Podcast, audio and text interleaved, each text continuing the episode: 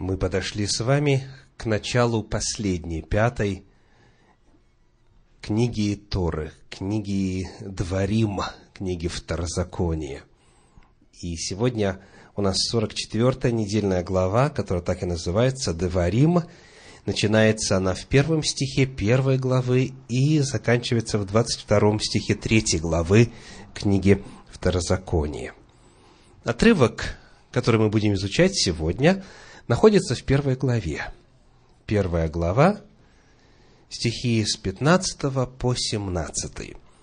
Говорим, первая глава, стихи с 15 по 17. «И взял я главных из колен ваших, мужей мудрых и испытанных, и сделал их начальниками над вами, тысячи начальниками, сто начальниками, пятидесяти начальниками, десяти начальниками и надзирателями по коленам вашим. И дал я повеление судьям вашим в то время, говоря, «Выслушивайте братьев ваших и судите справедливо, как брата с братом, так и пришельца его. Не различайте лиц на суде, как малого, так и великого выслушивайте» не бойтесь лица человеческого, ибо суд – дело Божье. А дело, которое для вас трудно, доводите до меня, и я выслушаю его. В этих стихах содержится семя очень важных принципов правосудия, принципов судопроизводства – в этих коротких трех стихах исследователи Торы видят глубочайшие, основополагающие принципы, на которых должна держаться система правосудия для того, чтобы оказывалась справедливость. И именно этим семи принципам мы с вами сегодня уделим внимание – вот первый из них. Скажите, что в 15 стихе представлено? Первая глава, 15 стих. Мы видим наименование разного уровня начальников. Есть тысячи начальники, потом сто начальники, затем 50 начальники, 10 начальники и еще и надзиратели есть. Эти стихи, этот отрывок начинается с описания структуры. И структура эта есть именно судебная структура. Поскольку мы дальше в 16 стихе читаем слова, обращенные именно к начальникам. А в 17, в конце 17 стиха сказано так. «А дело, которое для вас трудно, доводите до меня, и я выслушаю его». Итак, первый принцип – это иерархическая структура суда. Есть дела несложные, которые может надзиратель решить. Далее идет десятиначальник, пятидесятиначальник, стоначальник, тысяченачальник. И по мере усложнения вопросов, которые рассматриваются, дело, соответственно, направляется в соответствующие инстанции. И если дело так сложно, что не могут решить тысячи начальники, тогда Маше говорит – обращайтесь ко мне, и я буду разбираться сам. Посмотрим, как вот этот принцип иерархической структуры суда представлен в 17 главе книги Деварим в стихах 8 и 9. Второзаконие, 17 глава, стихи 8 и 9. «Если по какому делу затруднительным будет для тебя рассудить между кровью и кровью, между судом и судом, между побоями и побоями, и будут несогласны мнения в воротах твоих, то встань и пойди на место, которое изберет Господь Бог твой, и приди к священникам, левитам и к судье, который будет в те дни, и спроси их, и они скажут тебе, как рассудить. Вот эта фраза «несогласные мнения в воротах твоих» описывает тоже судебную систему. В древности у ворот города собирались старейшины, куда приходили люди на суд со всякими тяжбами. И в зависимости от того, насколько велик был город или селение, суд, соответственно, по числу судей разнился. И это отражало вот этот изначальный замысел, что в зависимости от численности и, соответственно, сложности дела, вопросы судебного порядка рассматривают разные суды. И вот если на этом уровне сказано «несогласные мнения будут», то тогда иди на место, которое изберет Господь Бог твой. И это место, соответственно, где стоит святилище. В конечном итоге это был Иерусалим. Вот там вот есть священник, там есть судья, и вот на уровне верховного судилища решается вопрос. Интересно заметить, что в западном обществе структура судопроизводства в этом отношении основана на Торе. Есть местные суды, малые суды. Есть суды, если говорить о Соединенных Штатах Америки, уровня штата, Верховный суд штата. Если человеку кажется, что вопрос не решен, он может обратиться в Верховный суд Соединенных Штатов и так далее. В любом государстве эта система и до сих пор работает. И это из Торы. Тора в этом смысле помогла. Поскольку если сравнить, как раньше было, в древности было, что судья скажет, то и будет. Никакой апелляции, никаких несогласных мнений. Единолично решались вопросы. Тора же говорит именно вот о вовлеченности многих людей. Это именно не судья, а судьи. И если не решается вопрос в одной инстанции, можно и нужно идти дальше. Это первый принцип – иерархическая структура суда. Дальше, в 16 стихе 1 главы книги Деварим сказано «И дал я повеление судьям вашим в то время, говоря, выслушивайте братьев ваших». Первая половина 16 стиха «Выслушивайте братьев ваших». Что означает эта фраза? Сказано в Талмуде, в трактате Санхедрин, седьмой раздел, так. Сказал Раби Ханина, суд не должен выслушивать одного из тяжущихся, пока не пришел второй. И сам тяжущийся не должен представлять свое дело суду, пока не пришел его противник. Вот это второй принцип. Показания, свидетельство, жалобу, представление дела одной стороны можно выслуживать только в присутствии его оппонента. Вот только тогда. Откуда берется этот принцип? Конечно же, не из русского перевода Торы. Вот что подлинник говорит дословно – выслушивайте между братьями вашими. Слово в слово. Выслушивайте между братьями вашими. Не сказано выслушивайте, выслушивайте спор между братьями вашими или тяжбу между братьями вашими, а вот просто выслушивайте между братьями вашими. Если попытаться визуально себе это представить, то вот у нас один жалующийся, вот у нас другой, и судья должен стоять где? Посередине. То есть он слушать должен только тогда, когда двое, когда оба присутствуют. Вот это вот принцип. Почему он важен? Почему Тора его постулирует?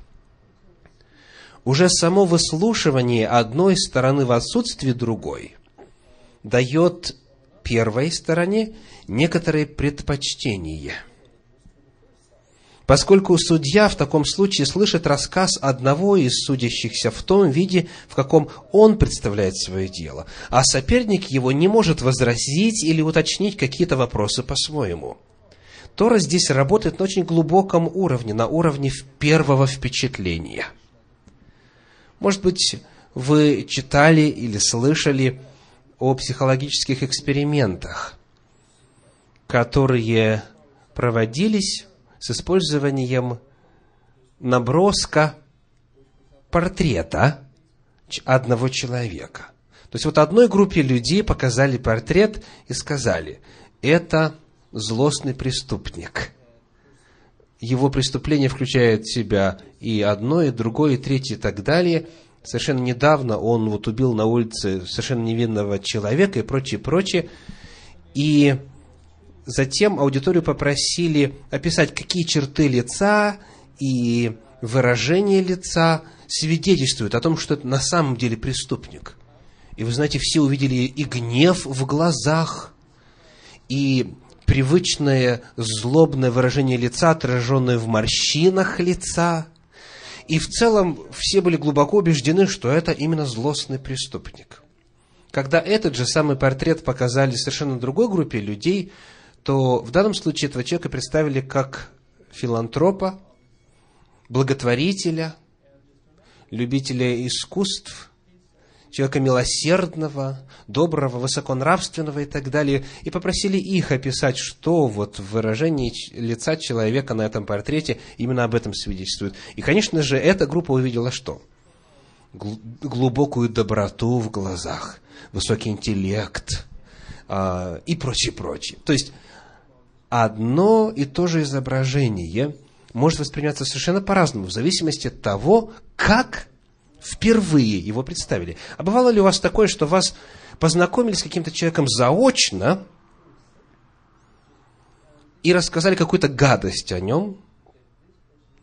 И когда вы встретили этого человека, то даже если он вам никаких гадостей не говорил, вы все равно воспринимали его сквозь призму вот той информации. И часто бывает, что нужно пробиваться сквозь слухи неверные о тебе, прежде чем люди узнают, каков ты на самом деле.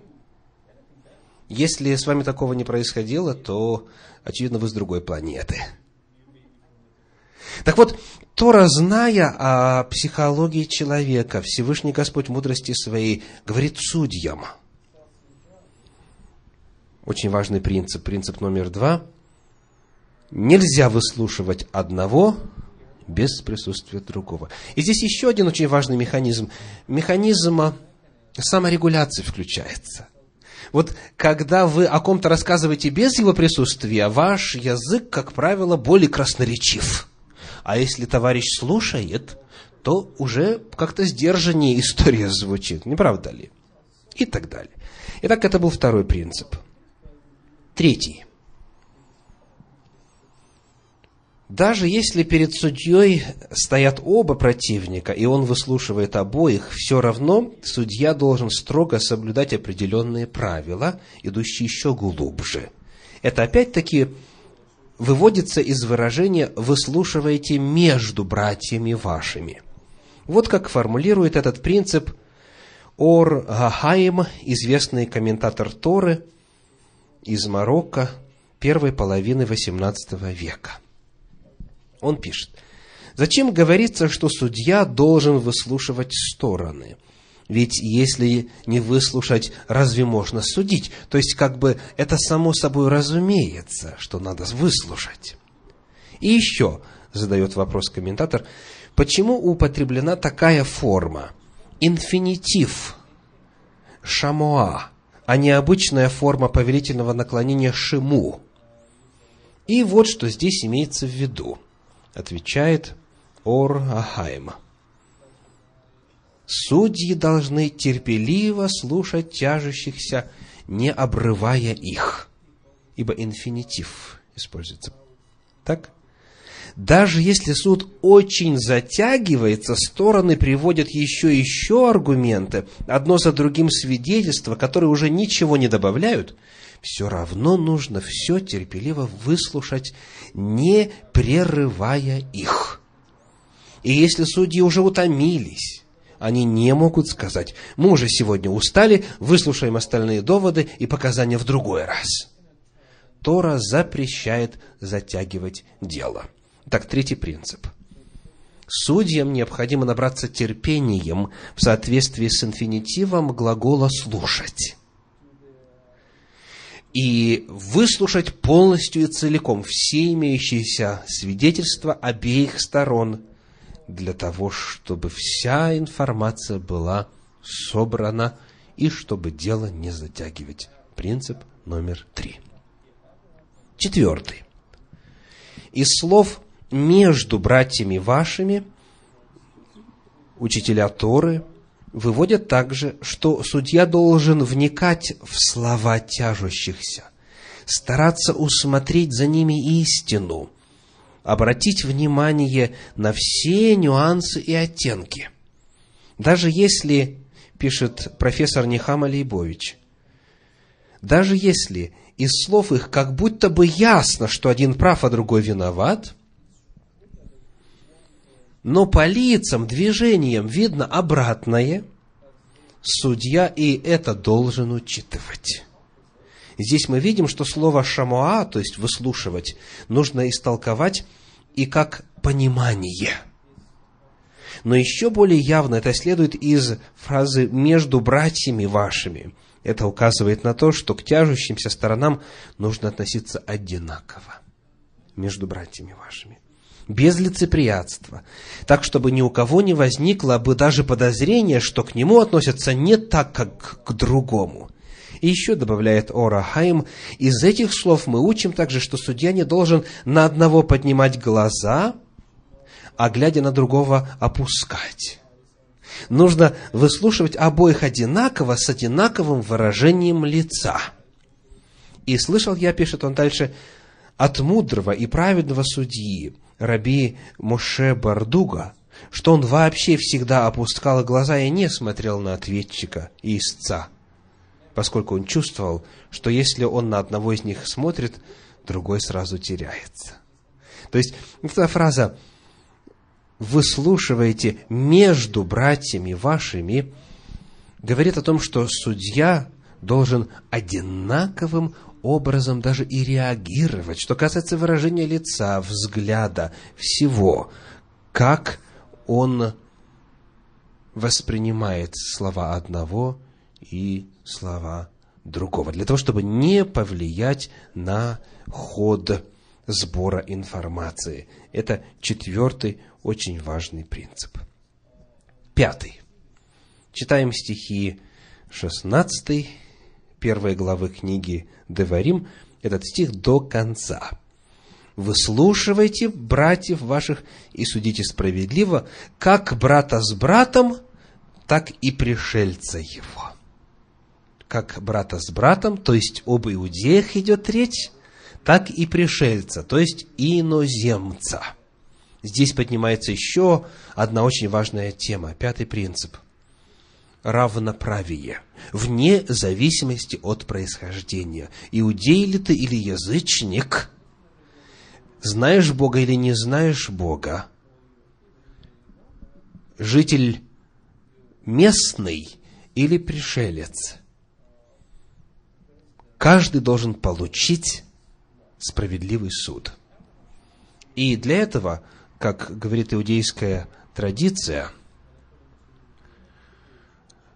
по крайней мере, на уровне Верховного суда, а в него попадали люди, двигаясь постепенно из более мелких судебных инстанций. 70 старейшин, составлявших Синедрион, должны были знать 70 языков – то есть каждый из них должен был знать 70 языков. Почему 70, мы знаем. Потому что, согласно 10 главе книги Берешит, Бытие, столько изначально было народов на земле. Откуда уже потом произошли все прочие народы. То есть 70 народов, 70 языков. Потому что Бог замыслил судебную систему Израиля как высший апелляционный суд всей земли. То есть, если придет к тебе представитель какого-то народа с тяжбой, ты, судья, член Синедриона, согласно иудейской традиции, должен быть в состоянии его уразуметь, понять, выслушать, вникнуть. И потому, скажем, если судится еврей против нееврея, у них должны быть равные возможности для справедливого суда. Представляете, насколько Тора опередила современные демократические понятия о равенстве, о справедливости. Все это дано было всемогущим Богом, который сотворил всех от одной крови. Итак, пятый принцип заключается в том, что брат ли с братом судится, или брат с пришельцем судится, справедливость должна восторжествовать вне зависимости от происхождения. На эту же тему в книге «Числа» в 15 главе, в 16 стихе сказано так. Числа 15-16. «Закон один, и одни права да будут для вас и для пришельца, живущего у вас. И закон один, и права одни». Принцип номер пять. Мы идем дальше, переходим к шестому принципу и читаем стих 17 первой главы книги Деварим. 1.17. «Не различайте лиц на суде, как малого, так и великого. Выслушивайте. Не бойтесь лица человеческого». Что означает «как малого, так и великого»? Что означает «не различайте лиц на суде»? Начало этой темы было положено в принципе номер пять – то есть должно быть равноправие и в том случае в этническом отношении. А сейчас уже в социальном отношении. Малый и великий. Посмотрим, как Тора говорит об этом в четырех других местах. Требование равного отношения к судебным противникам и нелицеприятие повторяется везде в Торе, где говорится о суде. Читаем. Книга Шмот, 23 глава, 3 стих, то есть Исход 23.3. Сказано, «И нищего не поддерживай в тяжбе его». Очень интересно. Нищего не поддерживай в тяжбе его. Дальше. Книга Шмот, 23 глава, 6 стих, то есть Исход 23.6. «Не суди несправедливо бедняка в тяжбе его». В книге Ваикра, 19 глава, 15 стих, Левит 19, 15 сказано, «Не совершайте несправедливости на суде, не будь снисходителен к нищему и не угождай знатному, по правде суди ближнего твоего». Еще один отрывочек, Дворим 16.19, Второзаконие 16.19. «Не криви судом, не лицеприятствуй». О чем идет речь? Судья не должен оказывать предпочтение никому из судящихся на основании их прошлого, их материального статуса, их положения, их характера. То есть он не должен основывать свое решение на основании каких-то предшествовавших факторов. То есть судью должно абсолютно не интересовать, кто перед ним, нищий или богач. То есть, что было раньше, судью не должно интересовать. Он должен рассматривать их только в том качестве, в котором они перед ним предстают со своими жалобами. Вот это единственный фактор, который должен учитываться. Так уж устроен мир, что, видя бедного, к нему относятся как? Как бы с особой жалостью, с особым расположением. И даже если он и не прав, все равно к нему снисхождение, потому что он в принципе по жизни, бедняга, страдает. И наоборот, наоборот, когда видят богатого, его, соответственно, почитают. И относятся с большим уважением. Потому-то и Тора говорит, что не будь снисходителен к нищему и не решай в его пользу, если дело того не стоит, равно как и не угождай знатному, если он не прав. Потому шестой принцип заключается в том, чтобы не было лицеприятия, когда речь идет о социальном статусе. Против этих обоих отклонений от нейтрального, беспристрастного отношения предостерегает нас Тора, и об этом говорится в шестом принципе. Итак, мы рассмотрели шесть, и теперь последний, седьмой. В семнадцатом стихе первой главы книги Деварим сказано в синодальном переводе так. «Не различайте лиц на суде, как малого, так и великого выслушивайте, не бойтесь лица человеческого, ибо...» Вот у нас причина. «Ибо суд-дело Божие». Ибо суд – дело Божие. Это короткое, но емкое высказывание – является нашим седьмым принципом. Оно емко раскрывается в книге Деврей Гаямим во второй части. В синодальном переводе это книга Паралипоменон. Вторая Паралипоменон, глава 19, стихи 6 и 7. Паралипоменон, вторая книга, 19 глава, стихи 6 и 7. Сказано, «Смотрите, что вы делаете» Ведь не для человека вы судите, а для Господа, который вместе с вами в суде. Повторю, который вместе с вами в суде. А ныне да будет на вас страх Господень, осмотрительно действуйте, ибо нет у Господа Бога нашего ни неправды, ни лицеприятия, ни мздоимства. В этих словах вся тяжесть ответственности судьи, потому что суд – это дело Божие. Какую культуру мы бы не взяли с вами, судья ассоциируется с самыми высшими надеждами на справедливость.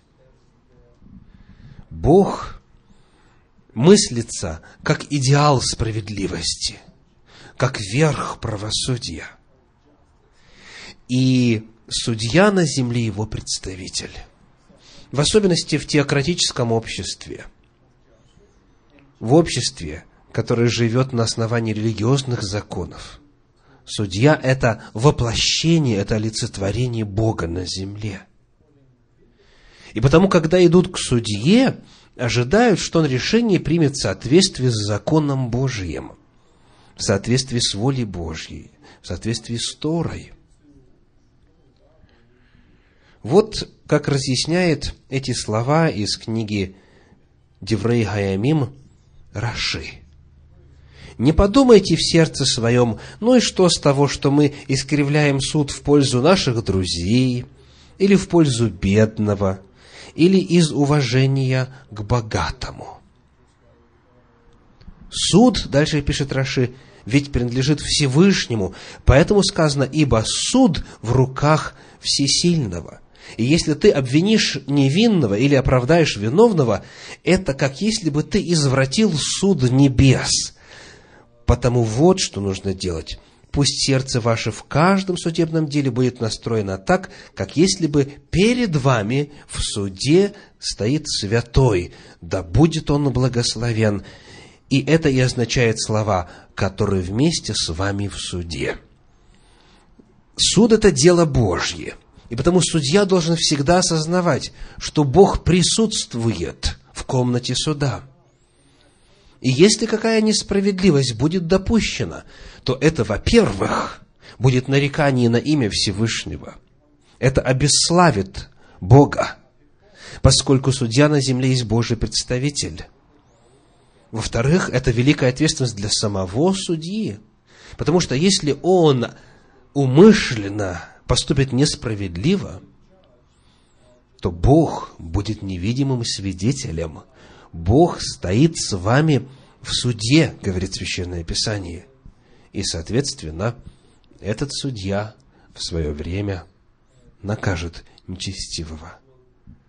Седьмой принцип заключается в том, что суд – это дело Всевышнего, и что в судебной палате, когда решается какой-то вопрос, присутствует Бог. Бог в Священном Писании в действительности представлен как идеал справедливости. И если творится несправедливость, Он об этом знает. И Он в свое время принесет возмездие. Очень интересно на эту тему в свое время говорил Иешуа. Мы читаем об этом в апостольских писаниях, в Евангелии от Матфея, в 23 главе, в стихах 16 по 22. Матфея, 23 глава, 16 по 22. «Горе вам, вожди слепые, которые говорите, если кто поклянется храмом, то ничего, а если кто поклянется золотом храма, то повиден. Безумные и слепые, что больше, золото или храм, освящающий золото? Также, если кто поклянется жертвенником, то ничего, а если кто поклянется даром, который на нем, то повинен» безумные и слепые, что больше, дар или жертвенник, освящающий дар? И вот теперь вывод, очень важный. Итак, клянущийся жертвенником клянется им и всем, что на нем. И клянущийся храмом клянется им и живущим в нем, то есть Всевышним. И клянущийся небом клянется престолом Божьим и сидящим на нем. Слова Иешуа означают, что нет ни одной сферы, где Бог бы не присутствовал. И потому, когда есть какая-то клятва, какое-то удостоверение, какое-то заверение, какое-то заявление с упоминанием чего-то святого, то какой бы части этого святого заверение не касалось, там присутствует Бог. Нельзя сказать, клянусь храмом только, лишь а не золотом храма, потому что в храме Всевышний присутствует. Нельзя сказать, клянусь вот этим, но не клянусь тем, потому что всякий раз, когда человек подтверждает, что он говорит истину, всякий раз Всевышний там присутствует. Потому что суд – это дело Божие. Мы видим, как в Евангелиях таким образом повторяется древний принцип Торы. Так оно бывает и всегда. Священное Писание по своей природе едино. И перед нами еще один пример этого. Будем помнить, что где бы мы ни находились, какой бы вопрос мы ни решали, будучи ли официальными судьями или нет, суд, то есть справедливость, это дело Всевышнего. И даже если мы его не видим с нами рядышком, он все знает и все фиксирует, и в конечном итоге справедливость восторжествует. Дай Бог, чтобы для нас это было благословением. Повторим семь принципов, которые мы узнали сегодня в отношении правосудия на основании первой главы книги Деварим, стихов с 15 по 17. Первый принцип – это иерархическая структура суда – дела разного уровня, разного масштаба рассматриваются в разных инстанциях. Облегчается дело, и процесс судопроизводства может быть очень эффективным. Второй принцип. Нельзя выслушивать одного без присутствия другого. Третий принцип заключается в том, что слушать нужно до упора, пока люди, обе стороны, не выскажут полностью. Может быть, даже если они уже и повторяются и так далее. Но если им кажется, что есть еще что-то, что могло бы надлежащим образом представить их дело, нужно во все вникнуть обязательно, обстоятельно и до конца. Четвертый принцип заключается в том, что судья должен реагировать одинаково на тяжущихся друг с другом. Потому что от этого очень многое зависит. И этот принцип, конечно же, не только к судьям относится. Как хорошо было бы, если бы каждый из нас удерживал свои эмоции, слушая другого, прежде чем не выслушать его до конца. Как хорошо было бы, если бы мы вот так вот, вот рассудительно и уважительно, не выдавая свои чувства сразу же, выслушивали и одну, и другую сторону. Это бы очень сильно помогло взаимоотношениям. То есть, четвертый принцип, повторимся, заключается в том, чтобы судья именно между братьями судил. Он должен одинаково на них реагировать. Пятый принцип заключается в том, что одинаковая справедливость должна оказываться как иудею, так и язычнику. Это величайший принцип, который, к сожалению, и сегодня не до конца во всех странах реализован. В этническом отношении не должно быть никаких предпочтений. Шестой принцип похож, он заключается в том, что социальный статус никак не должен влиять. К бедному, к нищему не нужно быть более снисходительным, или же к богатому нельзя быть более угодливым. Необходимо рассматривать дело по сути. И седьмой принцип заключается в том, что суд – это дело Божие. Слава Всевышнему за сегодняшний вечер и за возможность нам сделать обзор этих принципов – которые лично для меня еще раз являются опровержением широко распространенного мнения о том, что Тора – это законы ввиду своей древности довольно примитивные, как полагают некоторые. Есть мнение о том, что да, в ту пору просто люди были жестокие, невоспитанные, варварские по природе, потому и законы были им такие даны. Жесткие, милосердные. И, конечно же, при рассмотрении это всегда оказывается неверной предпосылкой. Тора вечна – она сегодня так же востребована, как и в 15 веке до нашей эры, когда была дана в письменном виде. И принципы, которые заложены в ней, они неизменны. И это меня всегда радует. Аминь.